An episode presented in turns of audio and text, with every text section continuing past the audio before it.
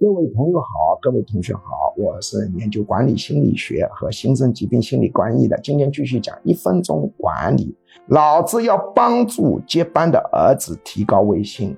我最近到一些企业里转，很多企业都面临着传承的问题，需要儿子来接班。很多爸爸让儿子接班的时候也挺有意思，他呢在公司里面还是叫着儿子的名字，甚至叫着儿子的小名。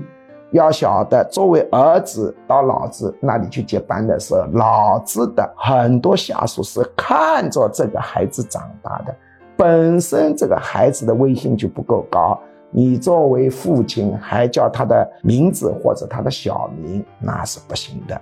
你老子叫儿子做总经理，你就要在众人的面前要恭恭敬敬、认认真真、严严肃肃的称儿子为某某总。